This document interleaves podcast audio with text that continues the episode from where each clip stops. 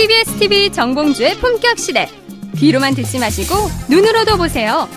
시민의 방송 TBS TV는 IPTV, 케이블 TV를 통해서 시청할 수 있습니다. KT 올레 TV 214번, SK BTV 272번, LG U TV 176번을 통해 시청할 수 있고 케이블 TV의 채널은 TBS 홈페이지를 통해 확인할 수 있습니다. 구글 플레이 스토어, 앱 스토어에서 TBS 앱을 검색 다운로드 받으면 24시간 어디서나 TBS TV를 시청할 수 있고요. 유튜브, 네이버 TV, 다음 TV 팟을 통해서도 시청 가능합니다. 정봉주의 품격 시대. 이젠 눈으로도 보세요.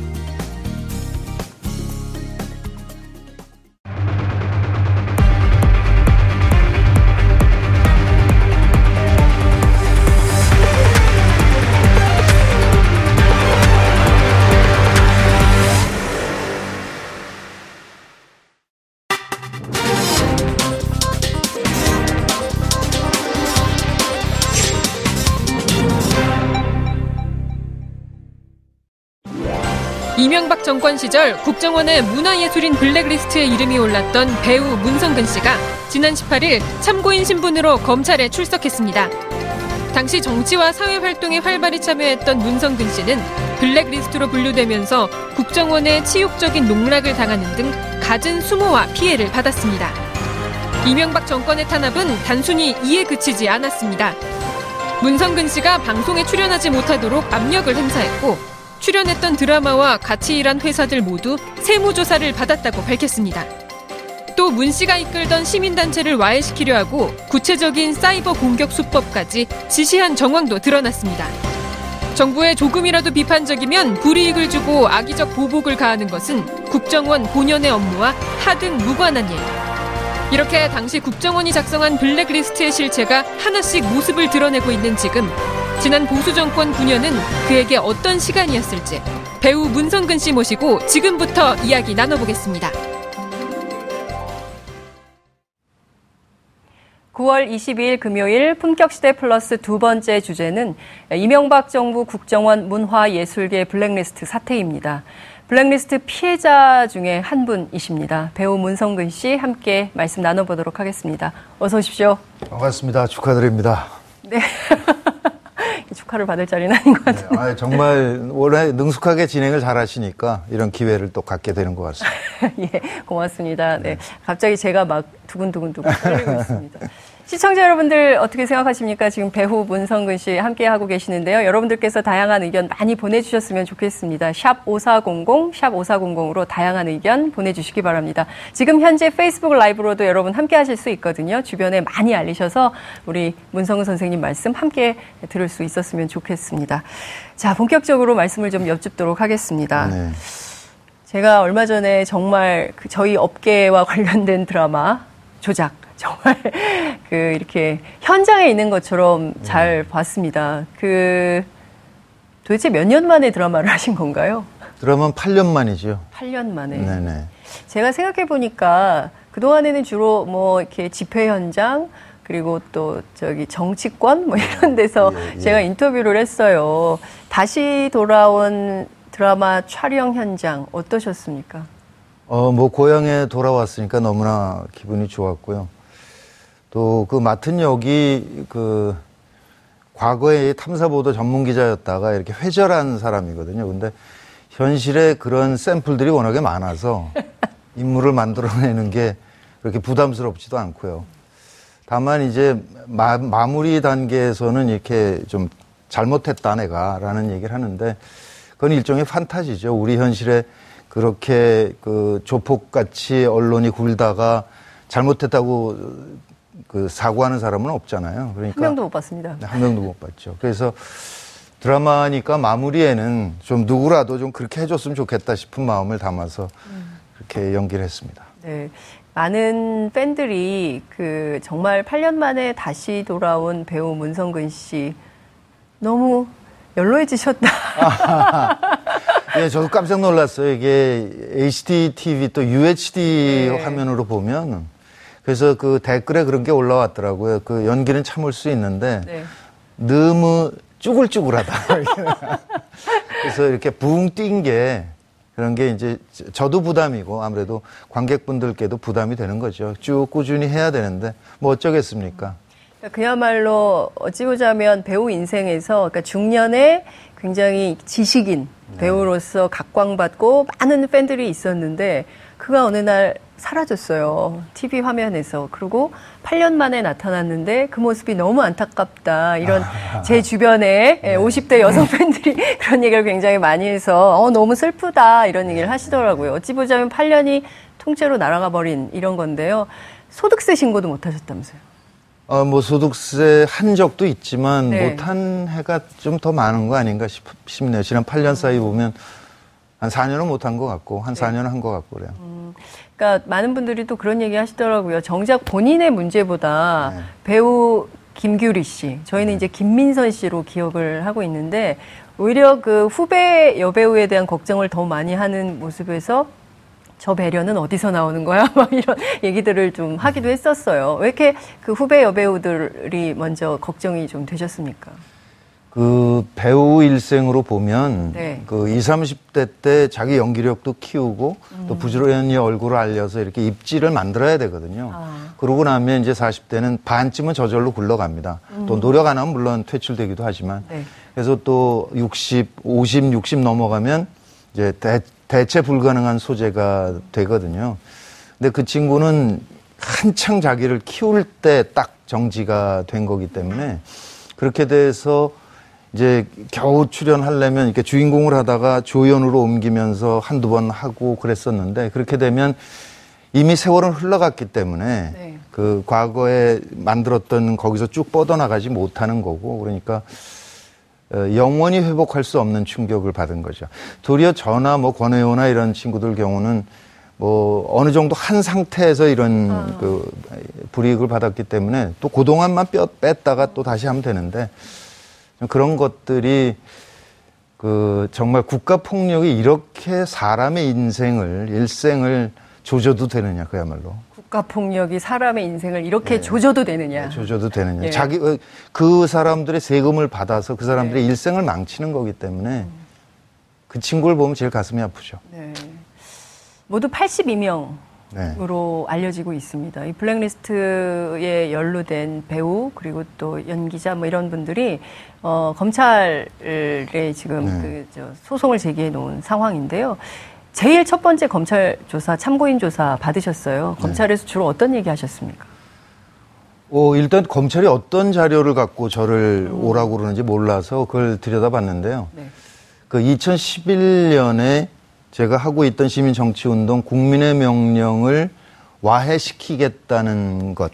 어. 그것에 집중돼 있었어요. 그러니까 그 국민의 명령이 그 이렇게 그 SNS 시대에 온과 오프가 결합된 네트워크형 정당으로 진화를 해야 네. 야권 네. 통합이 이루어질 수 있다 이런 운동이었는데 그게 2011년 봄부터는 회원 수가 뭐 5만 6만 10만 넘어가면서 정치권에서도 그 심각하게 우리 운동을 보고 있었거든요. 그러니까 그들도 저 운동이 잘 돼 가서 야권이 통합되면 정권 재창출에 어려움이 있겠다라는 그 생각을 했겠죠. 그러니까 그 파괴 공작을 하면서 동시에 저에 대한 이미지 실추를 해서 네. 그 운동의 동력을 그 낮추겠다. 음.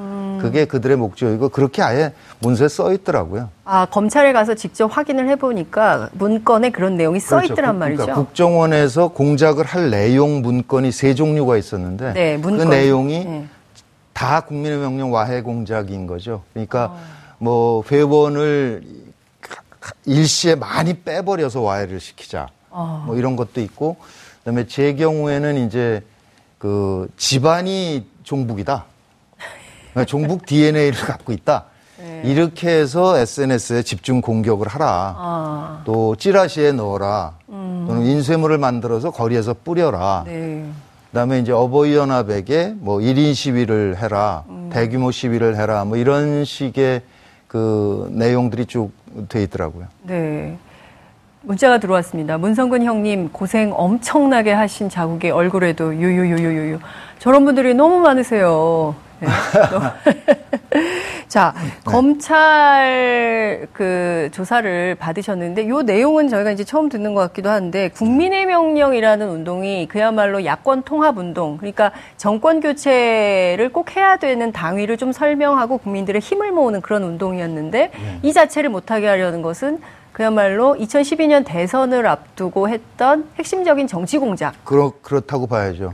실질적으로 그 국민의 명령이 이제 진전이 돼서 혁신과 통합, 그 다음에 나중에 민주당하고 합쳐서 민주통합당 만들었을 때 네. 창당하고 한 두 달은 그 정당 지지도가 새누리당을 8% 정도 앞섭니다.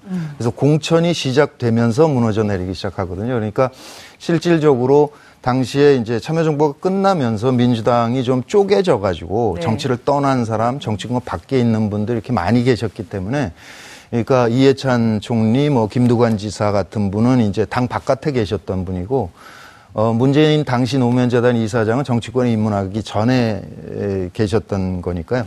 그래서 그분들까지 다 합쳐졌을 때 네. 그 일종의 그 국민들의 기대가 확 높아진 거죠. 정권 교체 가능성도 보는 거고요.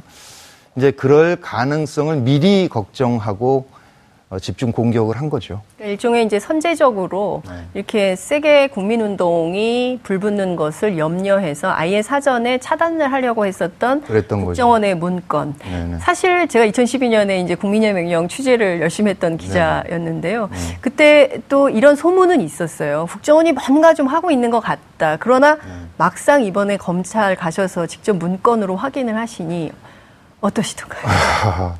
예, 그러니까 참, 야, 왜들 이러지? 어, 참, 근데 사실은 맨 처음에 어버이연합이 우리를 공격하기 시작했을 때는 정말 속마음은 그랬습니다. 아, 우리 운동이 성공하고 있구나. 아, 예, 아, 예. 이게 성공 가능성이 있으니까 이러는 거구나라고 네. 그래서 사실은 기쁜 마음도 있었습니다. 한편에서는. 음. 근데 그 국정원 문건에 표현돼 그 들어있지 않은 그 공격도 많이 있었거든요. 그러니까 뭐 우리가 총회를 하려 그러는데 그때는 아예 어버이 연합이 너무 많이 차- 와가지고 네. 아예 물리력으로 못 못하게 하더라고요. 그래서 경찰에 신고해서 경찰이 와서 정리를 해서 뭐 총회를 한다든지 그런 고- 그런 일들이 많이 있었는데 그런 것들은 그 공장 문건에 없더라고요. 어, 특히 이제 그 회원을 대거 빼서 와해시키자라는 것은 지금 와서 되돌아보니까 그때 그 이렇게 침투를 해서 여기저기 조금 조직적으로 뭐 문제가 있어서 이렇게 갈등이 좀 있는 부분을 부추킨 다음에 음. 그걸 다 묶어내서 확 뒤집으려고 시도한 적이 있었거든요. 그래서 굉장히 고통스러웠어요. 그때. 그게 그때 이제 일종의 이제 그 국민의 명령 운동 내부에 뭔가 이러저러한 문제들이 있다더라라는 네. 소문이 났었을 때 바로 그 얘기 하시는 거예요. 그때가 그거죠. 그러니까 우리는 이게 그냥 의심은 했어요. 네. 저 사람은 정말 뿌락지 아닐까 이런 생각을 했는데 사- 상당히 많은 회원들은 그냥 열정적인 회원들이었거든요. 네. 다만 조금 이견이 있었을 뿐이죠. 근데 그런 사람들이 들어와 가지고서는 그 약간의 문제들을 다 긁어 모으더라고요.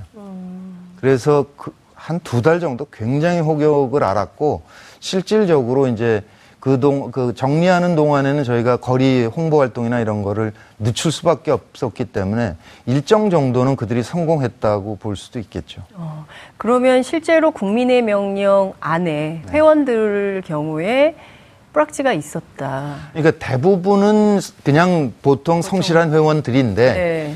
한둘이 섞여서 이걸 조직화했다라고 느끼고 있어요. 어. 그때부터 그렇게 느끼고 있었어요. 혹시 그 문건에서도 그게 확인이 좀 그게 안 보여요. 그러니까 아. 그 탈퇴시켜라라는 그, 지, 그. 공장 내용은 네. 있는데 그 구체적인 내용은 없는 거죠. 그러니까 지금 문, 문건이 네. 굉장히 일부만 나온 겁니다. 우선 시기적으로 2011년 봄, 여름 요때로 한정돼 있고 그다음에 국정원이 직접 공작한 내용만 포함이 돼 있죠. 어, 그 다음에 국정원이 그런 걸 해서 밑으로 어떻게 지시가 내려가서 어떻게 그 피해자를 발생시켰는지 그 과정은 지금 빠져 있거든요. 그러니까 성공 사례를 보고한 문건이라든지 네. 또는 2010, 년도 문건이라든지 12년 총선 대선 때도 엄청나게 공작을 했을 텐데 네. 그런 것들은 아직 안 나오고 있는 거죠. 음, 그러니까 국정원에 그 요구 드리는 거는 그 11년 정도에 한정할 게 아니라 그 이후도 물론이고 그 다음에 그 공작에 대한 성과 보고 네. 문건들 예, 예. 이런 것들도 공개를 해 해줘야 된다라는 거고 또 하나는 블랙리스트는 실질적으로 돈이 별로 안 들어요. 그러니까 어버이연합에 그 돈을 네. 뭐 800만 원, 800만 원 이렇게 쓰여 있으니까 그런 지출은 좀 있었겠지만 실제로 전화 몇 통이면 되잖아요. 뭐 KBS, MBC 사장한테 전화하면 되죠. 그럼 다 끝나는 거거든요. 그러니까 돈이 안 드는데 이 화이트리스트는 돈이 많이 들었을 거라고요. 음, 그러니까 꼭 어버이연합 재문건에는 어버이연합이 나와 있지만 네. 그 이외 참 많은 단체들이 있거든요. 그러니까 저희 제가 이제 종북 DNA를 갖고 있다 이렇게 해서 공격하라라는 게 보면 시위에 어떻게 나타나냐면 어버이 연합 1인 시위에 문목사 사진, 문목사와 김일성이 만나는 사진, 네. 어머니가 김정일 위원장을 만나는 사진. 그 밑에 제가 김정일 위원장을 만나는 사진을 이어붙여서 한 10m짜리 그 네. 펼침막을 해서 1인시를 했거든요. 기억납니다. 그러면 그런 것들이 다 공작 의 일환이었다라고 볼 수 있는 거잖아요. 그러니까 어, 그런 부분들에 대해서 아주 극히 일부만 나왔으니까 아직 그 이 수사가 멀었죠. 검찰한테도 그 얘기를 했는데 검찰에서는 듣자마자 전모를 밝혀야 된다는 데 대해서 동의를 한다. 네. 근데 지금 일단 수사 인력이 부족하다.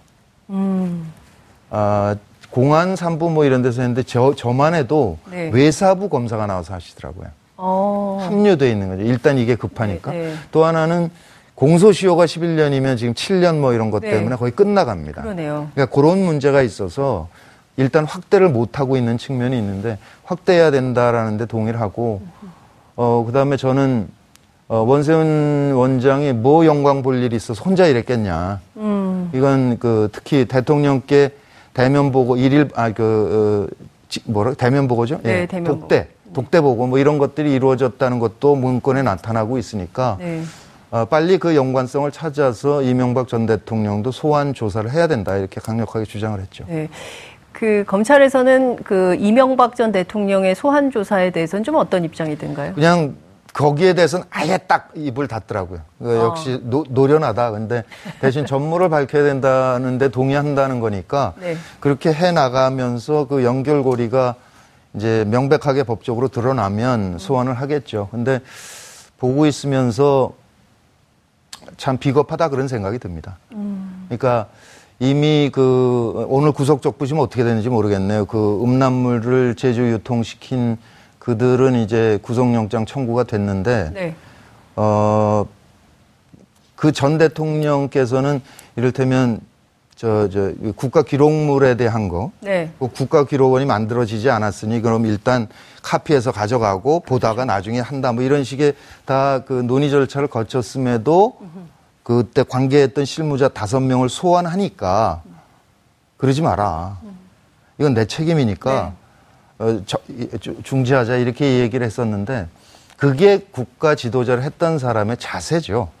그러니까 자기의 직속 국정원에서 그런 결제를 받아서 음란물까지 제조 유통을 시켰으면 어, 그런 사람들이 소환될 때, 에, 뭐, 구속영장 청구될 때 그러지 마라. 내 책임이다.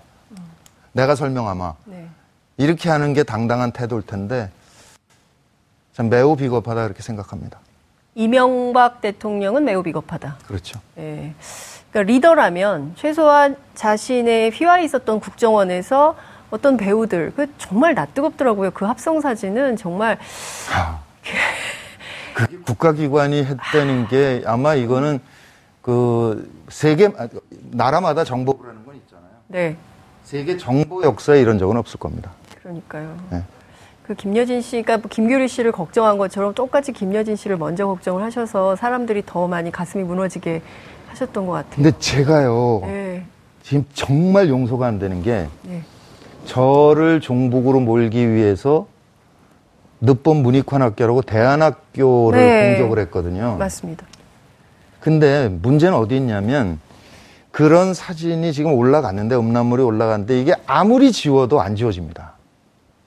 그러니까 이게 인터넷 시대의 폐해거든요. 그러니까 왜 보복 영상 뭐 이런 거에 대한 특별법이 만들어지고 그러잖아요. 네, 그런데 그 동아일보가 아주 큰 그 기사를 냈어요. 늦봄 네. 문익환 학교에 대해서 뭐 이념적으로 문제 있는 학교 이렇게 날조 왜곡 보도를 했는데 네, 소송을 해서 이겼죠. 네, 물론. 네, 그렇지만 그게 그냥 남아 있는 거예요. 그러니까 그 기사도 남아 있을 뿐만 아니라 그것 때문에 그 농법학교 학부모나 학생들이 항의한 부분 이런 내용들이 그대로 남아 있어요. 그러니까 어떤 현상이 나타나냐면 학생들이 방문해 보고 참 좋은 학교다. 아빠 나 저 학교 갈래요. 음. 너무 좋아요. 아빠 고마워요. 그래 놓고 3, 4일 지나서 못 가요. 음. 왜 그냐? 그러면 친구들이 너 빨갱이 학교 갈라 그런다며. 그러니까 아이들이 초등학교 아이들도 다 검색을 하잖아요. 그럼요. 그 친구가 늦본 문의욕한 학교 간다 그러면 검색해 보는 거예요. 그럼 거기 그 막 복잡한 얘기들이 쓰여 있는 거죠. 그러니까 요즘 덜컥 겁이 나니까 못 가는 거예요. 그러니까 그 기사가 나오 네. 한 5, 4, 5년 5, 5, 년쯤 됐나? 근데 그 기사가 나오고 성, 소송에서 노봉학교가 이겼다. 그러나 그것은 그대로 남아가지고 지금도 영향을 미치고 있는 거죠. 어. 그러니까 입학생 모집이 안 돼요. 누본 문익환학교 입학생. 그러니까 저를 공격하는 건 좋다니까요. 전 각오가 돼 있으니까. 제가 운동하다 죽는 사람 한두 사람 본 거 아니잖아요. 정말 문제가 아니에요, 저는. 근데 어떻게 교육을 깰라 그러냐고. 음. 근데 그런 면에서 보면 김여진 씨도 지금 저 사진이 지워졌지만 아이가 지금 어린데 뭐 유아원, 유치원 다니고 그러는데 초등학교 들어가면 검색할 거거든요. 그러니까요. 그러니까 저는 이게 그 이게 조직운동도 했고 그러니까 뭐 조직과 함께 버틸 수 있는 거죠. 근데 김규리 씨 같은 경우는 그냥 호롤 다니신 자기가 하고 있는 게 감당이 안 되는 친구죠. 김효진 씨는 애, 애기랑 앞으로 그거 어떻게 할 거예요? 근데 이게... 남자라서 제, 잘, 잘 모르는 것 같아. 제, 제가. 아... 여성들이 느끼는 그 정말 너무 참담하죠. 네, 제가 오늘 그거는... 아침 그 방송 오기 전에 김여진 씨하고 텔레그램으로 메시지 주고받았는데 그래도 어 견디려고 한다. 주변에 많은 응원이 있어서 그러나 너무 참담하다. 이런 메시지를 보냈더라고요. 그러니까 이게 참 국가가 아, 국가가 국가 어떻게 개인에게 국민에게 이런 국가 폭력을 저지를 수 있는가? 이게 과거의 독재 정권에나 있었음직한이라고 생각했는데 이명박 박근혜 정권에서도 여전히 되풀이되고 있었던 이런 이제 문제가 다시 확인이 좀 되고 있습니다. 이번에 좀 바로 잡아야 되는데 국가뿐만 아니라 지금 말씀 주신 대로 조중동 보수 언론으로부터도 많이 나가셨잖아요. 이 문제도 네. 다수안에서 소송을 좀 하셔야 되는 거 아닙니까? 어, 근데 언론은 잘 아시다시피 그 기사 내면서 변호인의 점검을 받잖아요. 네. 그러니까 이게 그 소송을 해봐야, 어, 별로 큰 효과가 없죠. 징벌적 음. 배상제도 안 돼 있는 상태고. 네. 어, 참, 그러니까 언론들이 그냥 폭력배가 된 건데. 음. 하, 뭐 선거 잘해서 다음 국회 저 잘 구성되면 좋겠습니다. 징벌적 저그 이런 게 배상제가 통과될 수 있도록. 네. 국가 배상제, 징벌적 보상, 그 네, 배상제, 배상제, 이런 네. 것들이 좀꼭 어, 통과됐으면 좋겠다 이런 말씀을 좀 주셨습니다. 이번에 블랙리스트 사건 관련해서 네. 소송을 네. 최동욱 전 검찰총장이 참여하신다는 소식이 전해졌어요. 네. 어, 그분도 피해자 아닙니까? 그렇죠. 똑같은 일을 당하셨으니까 이제 더 하고 싶은 마음이 있으셨겠죠. 네. 그래서 일단 민변 쪽하고 해서 김영민 변호사가 맡아서 일을 시작을 했고 그다음에 최동욱 변호사는 이제 다른 루트를 통해서 뜻을 전해 오셨어요. 그래서 네. 어, 김영민 변호사가 그저께인가 만나 뵀는데 어, 같이 하겠다고 확인을 하셨고 좀 서두르자고 그러시더래요. 그래서 어.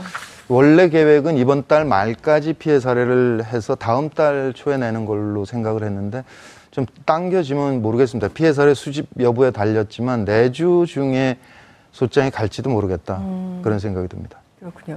그 얼마 전에 차범근 축구 감독이 굉장히 자신은 비겁하다라는 칼럼을 어디 쓰셔가지고 굉장히 화제가 됐었는데요. 이 82명의 배우나 또 혹은 영화 감독이나 이분들이 소송에 적극적으로 참여하시려고 하십니까? 아니면 혹시 또 다른 피해가 있을지 모르기 때문에 저는 좀 빼주세요. 좀 이런 분위기입니까? 아니 그 또 다른 피해를 걱정하시는 것 같지는 않고요. 네. 근데 감독들이 쉬운 두 명이나 있거든요. 음. 근데 감독들 경우는 어, 예술가는 작품으로 말해야지 라는 생각이 굉장히 강합니다. 아. 네, 그래서 어, 참 내가 모르는 사이에 이런 일이 벌어졌는데 뭐 이 또한 지나가리라 그러고 어, 나는 작품으로 말할게 이런 생각을 하는 분들이 많이 계시고 그다음에 이제 그 방송을 많이 하는 분들 경우에는 어, 또 계속 이걸로 그 명, 이름이 오르내리는 게 활동에 아무래도 약간 음. 그 지장을 줄 수 있는 거니까 좀 피하시는 것 같고. 근데 일단, 음, 어제까지 22명인가 21명인가 참여하셨어요. 많이 하신 거죠. 어. 그래서 그, 그때 이제 박근혜 블랙리스트가 9,000명에서 400명 정도 소송에 참여했거든요. 이번에 82명 중에서 22명 정도니까 굉장히 많은 거죠. 예. 음. 어쨌든 이 소송이 저는 굉장히 국민들의 큰 관심 속에서 진행이 될 것 같고 또 특히 이 소송을 맡게 된 최동욱 전 검찰총장도 사실은 이 조선일보 그냥 어디 작게 실어도 되는데 이거를 네. 일면 머리에 올렸거든요. 아, 그래서 그렇죠. 예, 이런 문제가 다시는 좀 우리 역사에 되풀이 되지 않아야 될 텐데 그럴까요? 어떻게 전망하세요? 어, 이미 사실은 조선일보 같은 데는 매체 영향력이 많이 떨어졌기 때문에 그 우리가 하기 나름 아닌가 싶습니다. 지금 이, 어, 이거 뭐 팟캐스트라든지 이런 대한 언론부터 시작해서 우리가 열심히 의지를 가지고 그들의 공격을 방어해내고 또는 밀어붙일 생각을 지금 정도의 각오를 갖는다면 어, 충분히 그들 이미 그들 매체가 영향력이 떨어졌기 때문에 얼마든지 이겨낼 수 있을 거라는 생각이 들고요. 특히 지난 촛불 이후에 우리 그 국민들께서 정말 많이 달라진 거 아닌가 이런 생각이 들어요. 그러니까 그 전화 문자 전화 뭐 문자 이런 거 경우에 뭐 참여연대 활동도 해보셨으니까 잘 알지만 그 미국의 최대 시민 정치 운동 단체 무브원의 50대 행동 강령의 맨 윗부분이거든요. 거기는 저, 그 SN, 저, 이제 스마트폰 전이라서 이메일 보내기가 뭐 맨 위에 있긴 하지만 이게 그, 그야말로 10여 년, 15년, 20년 동안 시민단체가 그렇게 어, 항의운동 합시다라고 얘기를 해도 안 되던 것이 지난 촛불에 그냥 저절로 네. 이루어졌잖아요. 그러고 이해찬 총리가 칠선 의원인데 그렇게 얘기를 하더라고. 1만 원, 2만 원 이렇게 시민들이 따박 그, 그 모. 모은 돈이로 후원 금액이 다 찬 경우는 칠선 만에 처음이다. 어, 정말 감격했다. 어, 희망을 본다. 이런 얘기를 하시더라고요. 그러니까 어떻게 보자면 그 대의 제도의 한계, 네. 어, 그거를 직접 민주주의로 넘어간 측면이 있잖아요. 한 국회 네. 3분의 2 동의가 불가능한데 국민의 힘으로 밀어붙였고 헌재 통과도 그런 거고요. 그런 측면도 있고 동시에 대의 제도 안에서 정상화하겠다는 그러니까 좋은 의원에게는 후원을 보내고 내 지역구 의원이 나와 의견이 다르면 계속 항의도 하고 네. 이렇게 참여하는 게 생겼기 때문에 뭐 조동문 뭐 이 정도는 큰 문제 없, 없이 이겨나갈 수 있을 것이다 이렇게 생각합니다. 네. 말씀 주신 대로 그야말로 지난해 22주간 우리 국민들이 무려 1,700만 명이나 되는 네. 시민들이 거리로 나와서 이 민주주의를 지켜내지 않았습니까? 그래서 네. 이 직접 민주주의 정신이 그러니까 당시에 그런 말씀 굉장히 많이 하셨어요. 네. 대통령 얼굴 하나 바꾸려고 내가 여기 나온 거 아니다. 우리 국민들의 삶을 대한민국을 대한민국의 교육을 모든 현장을 바꿔내기 위한 노력의 일환이다. 이런 말씀 주셨거든요. 그래서 그런 차원에서 저희가 조금 그 얘기를 이어가 보도록 네, 할게요. 방송으로 다시 돌아오셨어요. 영화 네. 얘기를 좀 아, 해봐야 예, 될 예, 것 예. 같은데요. 어, 스크린 독점 문제가 논란이 좀 됐습니다. 심각하죠. 예. 그, 특히 이제 군함도 네. 논란. 그러니까 감독과 관계없이 이게 스크린 독점 때문에 생기는 수많은 문제들이 좀 제기가 됐었는데 영화인의 한 사람으로서 이 점은 좀 어떻게 보십니까? 아 그게 언론의 문제라고 생각합니다. 솔직히. 언론의 문제다. 그러니까 그 김어준의 뉴스공장에 나가서 제가 CJ가 소유한 OCN에서 이 통편집된 얘기를 네. 상당히 자, 자세하게 했거든요. 음. 그런데 단 한 군데도 안 봤더라고요. 단 한 군데도 단 한 개 매체도 CJ가 저를 통편집한 그 사연을 보도하지 않았어요. 어, 어, 그런데 그 군함도 사안도 그 배급이 CJ거든요. 음. 그러니까 2,000개가 넘었다는 사실을 유승환 감독은 그 전날까지 몰랐다는 거예요. 류승환 감독이. 본인은. 네. 근데 2,000개를 넘어서 그 사태를 벌려놨는데 화살은 유승환한테 가는 거예요.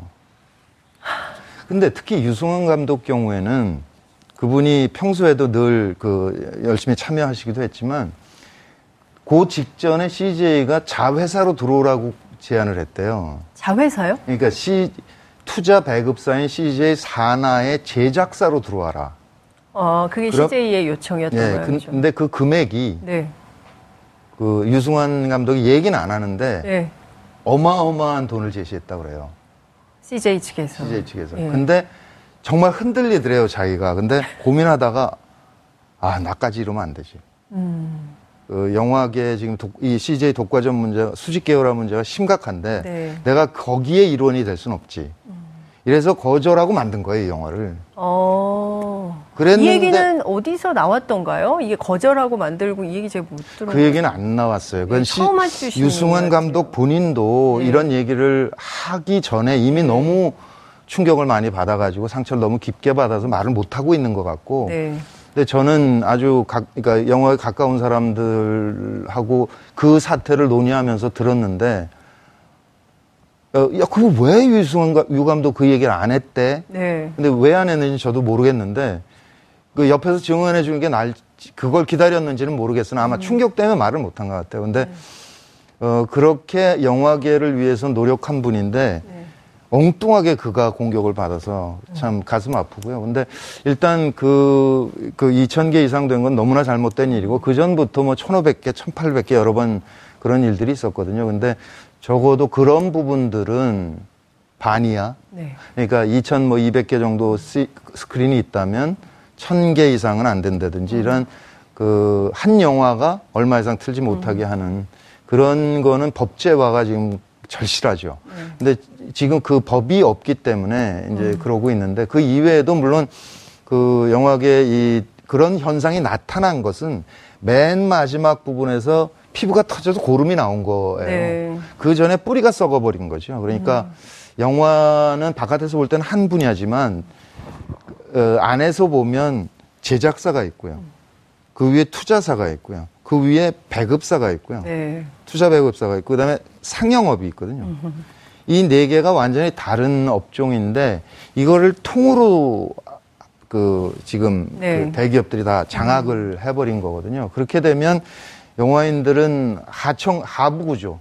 어. 솔직한 얘기로 노예가 되는 거죠. 영화인들이 노예가 된다. 예, 그러니까 네. 그 지금 창조, 뭐 창의, 뭐 이런 창의 항공 뭐 이런 식의 얘기를 하는 데 있어서 그 창의자들이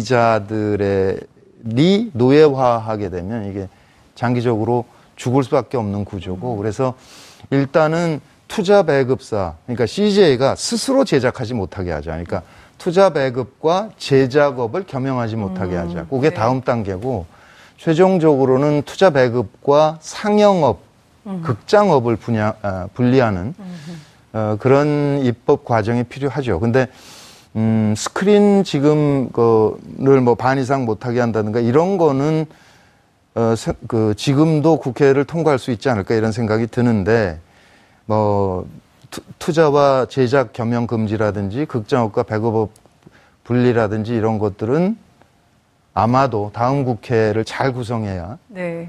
가능하지 않을까 이런 예상은 합니다. 네, 이런 정말 그러니까 저희가 모든 산업 분야의 이게 독과점 폐해에 대해서는 계속 지적을 하고 있는데 이게 동네 마트뿐만 아니라 그렇죠. 영화도 네. 이렇게 종속적으로 대기업의 어떤 노예처럼 이렇게 네. 되어가고 있다는 점은 대단히 이런데 우리가 어떻게 아 그런데도 이렇게 한류를 해내는 거 보면 대단한 문화 예술인들이십니다. 예, 그거는 정말 어 근데 보면 음 이게 지- 그러니까 식민지에서 독립한 나라에서 민주주의 이만큼 발전시키고 네. 경제 규모를 이렇게 키운 나라가 전 세계에 우리밖에 없는 거잖아요. 또 아, 그 이- 이를테면 모든 독재를 무너뜨린 그 국민의 힘이라는 네. 거. 그러니까 그 이게 꽉 누르는 기성 체제를 뒤집어 보는 게 이제 예술 창작에서는 아주 기본적인 태도인데 네. 그걸 우리는 늘 성공해 왔기 때문에 우리가 의지가 매우 강한 측면이 있는 거죠. 그게 이제 그 한류나 이런 데서도 나타나는 거다 이렇게 생각합니다. 다만 산업적으로 이게 너무 오랫동안 이렇게 눌리게 되면 좋은 인력이 이제 안 오게 되고요. 이제 그런 것들이 문제가 되겠죠. 네. 아, 말씀 주신 대로 이것은 정말 국회가 나서서 네. 재벌 대기업 눈치 보지 않고 제대로 된 이 겸용 금지 산업의 정상화를 위한 노력이 좀 필요하겠다 네. 이런 말씀을 좀 드리고 싶고 또 하나는 다시 돌아와 보니 네. 이 노동 환경이 너무 열악하더라. 네. 프리랜서들의 문제에 대해서 굉장히 그 크게 느끼셨다 그래요. 이번 방송 드라마를 해보니까 네. 밤, 아, 꼴딱 새서 4시에 흩어진 다음에 7시에 다시 모여요. 네? 4시에 흩어진 다음에 7시에. 새벽 4시에? 예. 그럼 7시에 다시 7시. 모여요. 3시간? 3시간, 뭐, 와. 2시간 이렇게 하고. 근데 영화 쪽에서는 그 밤을 12시간 넘으면 뭐 1.5배 이렇게 쳐 치고 그 다음에 헤어진 다음에 8시간인가 10시간 이내에 다시 모일 수 없게 됐어요. 음. 이게 노사정 합의가 이루어진 거죠.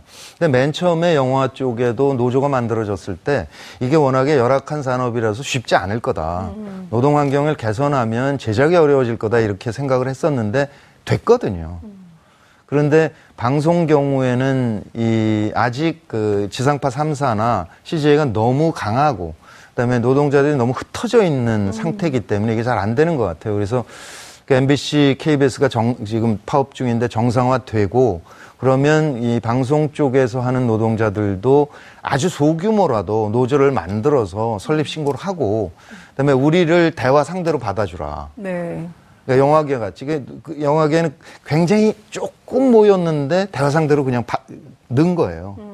그래서 노사정 단체 협상, 임금 협상 이런 거 할 수 있다는 예. 거죠. 예. 그래서 그 대, 대타협이 이루어진 거거든요. 그러니까 방송 쪽 노동자들도 스스로 그렇게 노조를 만들어 나가는 움직임부터 이, 있고 그다음에 KBS, MBC가 정상화되면 거기 노동조합들이 있으니까 그 노조들과 함께 이걸 좀 그 합의를 해나갔으면 좋겠다 싶어요. 그렇군요. 어떤 사회적 안전망 같은 것도 필요하다고, 그러니까 물론 이제 과로하는 문제 이것도 아, 중요하지만 네, 그... 어떤 그런 뭐 특히 이제 여기 현장에도 계신 우리 작가님들도 계시는데 네. 예, 이 뭐 사회적 안전망 이런 게 굉장히 필요하죠. 저뭐그 문화예술인 기금 뭐 아 저 뭐지 그 그, 그때 작가 시나리오 작가가 한번 돌아가신 다음에 그런 일들이 있었는데 이게 실효성이 있는 상태로 만들어지는 게 참 어렵더라고요. 그러니까 네. 어, 일하고 있는 상태와 그다음에 저 이, 이, 그 뭐, 뭐죠 노는 상태 음. 이거를 구분하는 것도 상당히 쉽지가 않고 그래서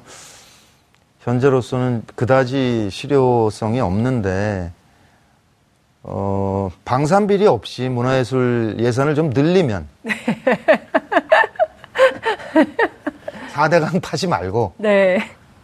아, 그러면 조금씩 나아지지 않겠습니까? 근데 상당한 기간이 걸릴 거라고 생각해요. 그러니까 노무현 대통령이 때 2030 계획이라는 걸 발표한 적이 있었잖아요. 그게 국가 장기 네. 예산 계획이었는데 그 이후에 이명박근혜 정권이 국가 부채 뭐 네. 600조씩 네. 각각 이렇게 1000조 정도를 늘린 거잖아요. 공기업 부채까지 포함해서.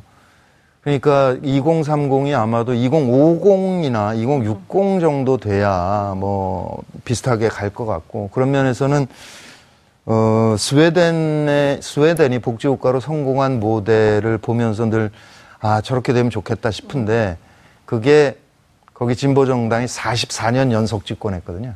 진보정당이 44년. 네. 그래서 초, 초반에 노사정 대타협을 했는데, 우리 지금 민노총이 빠져나간 거죠. 어허. 왜 우리 요구에 10%도 안 들어주냐. 음. 그랬을 때 이제 진보정당에서 찾아가서 지금 요거 부족한 거 안다. 그러나 이 10%라도 당신들이 좀 받아주면 음. 재벌들이 증세에 동의해 줄 거고, 음. 그럼 조금 복지가 나갈 거고, 그러면 조금씩 개선되지 않겠느냐 해서 노조가 동의를 네. 했다는 거거든요.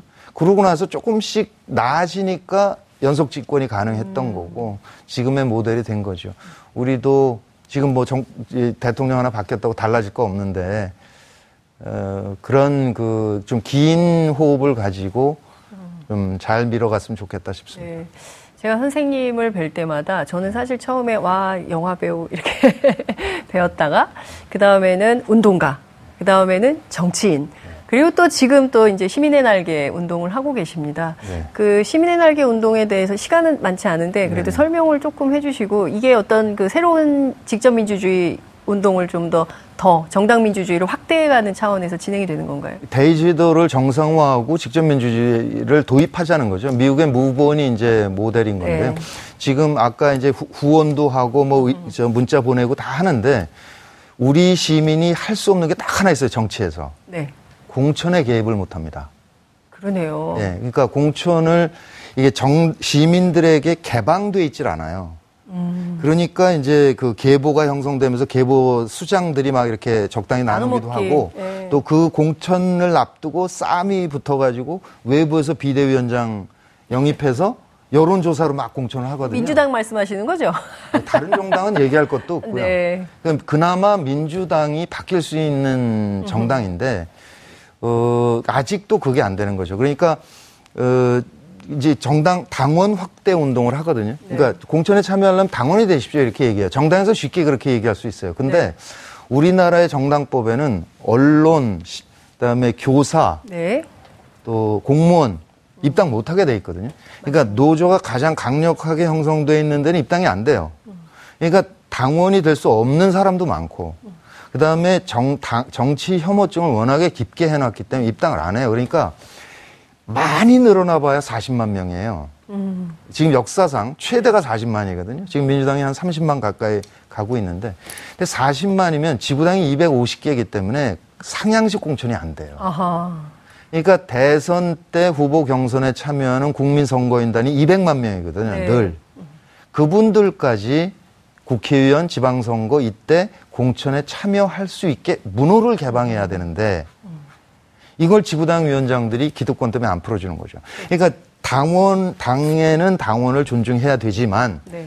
당원에 비해서 차등화된 그러니까 당원은 2라면 시민은 1 정도의 투표권이라도 줘서 네. 200만 명 정도가 전국적으로 참여를 하면 완벽하게 시민의 뿌리 박은 후보가 선출이 되고 그러면 당선율도 높아지지만 네. 대의하는 동안에도 시민과 소통하면서 잘 될 텐데 그렇게 되면 민주당이 지금 그렇지 않아도 지, 지도가 높기 때문에 압도할 수 있을 텐데 네. 안 하죠. 안 하다가 어느 순간에 이제 개, 개파 간의 싸움이 일어나면 폭락할 겁니다. 근데 어, 간절히 호소를 하는데 잘 안 됩니다. 그래, 사실 그래도 지난 국회 동안에 최민희 의원이 시도해서 온라인 입당이 통과됐고요. 그 굉장한 힘이 되고 있거든요. 지금 한 20만 명이 들어갔으니까. 네. 그리고 또 하나는 지금 이제 정당 발전위원회라는 게 만들어져 네, 가지고 네.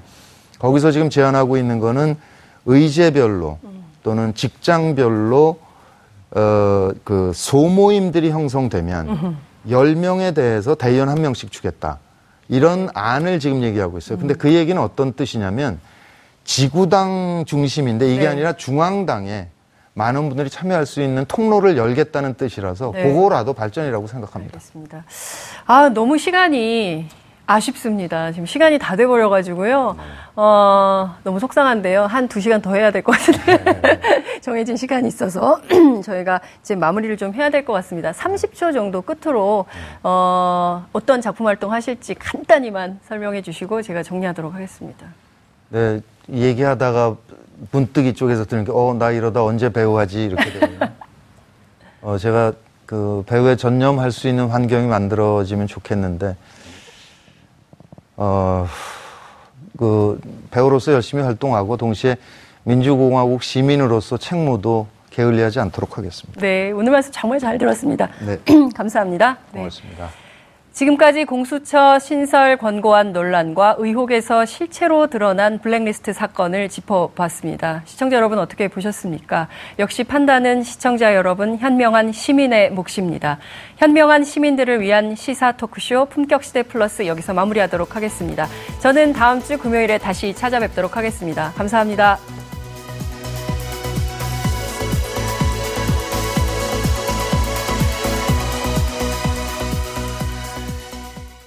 오늘 방송 좋았나요?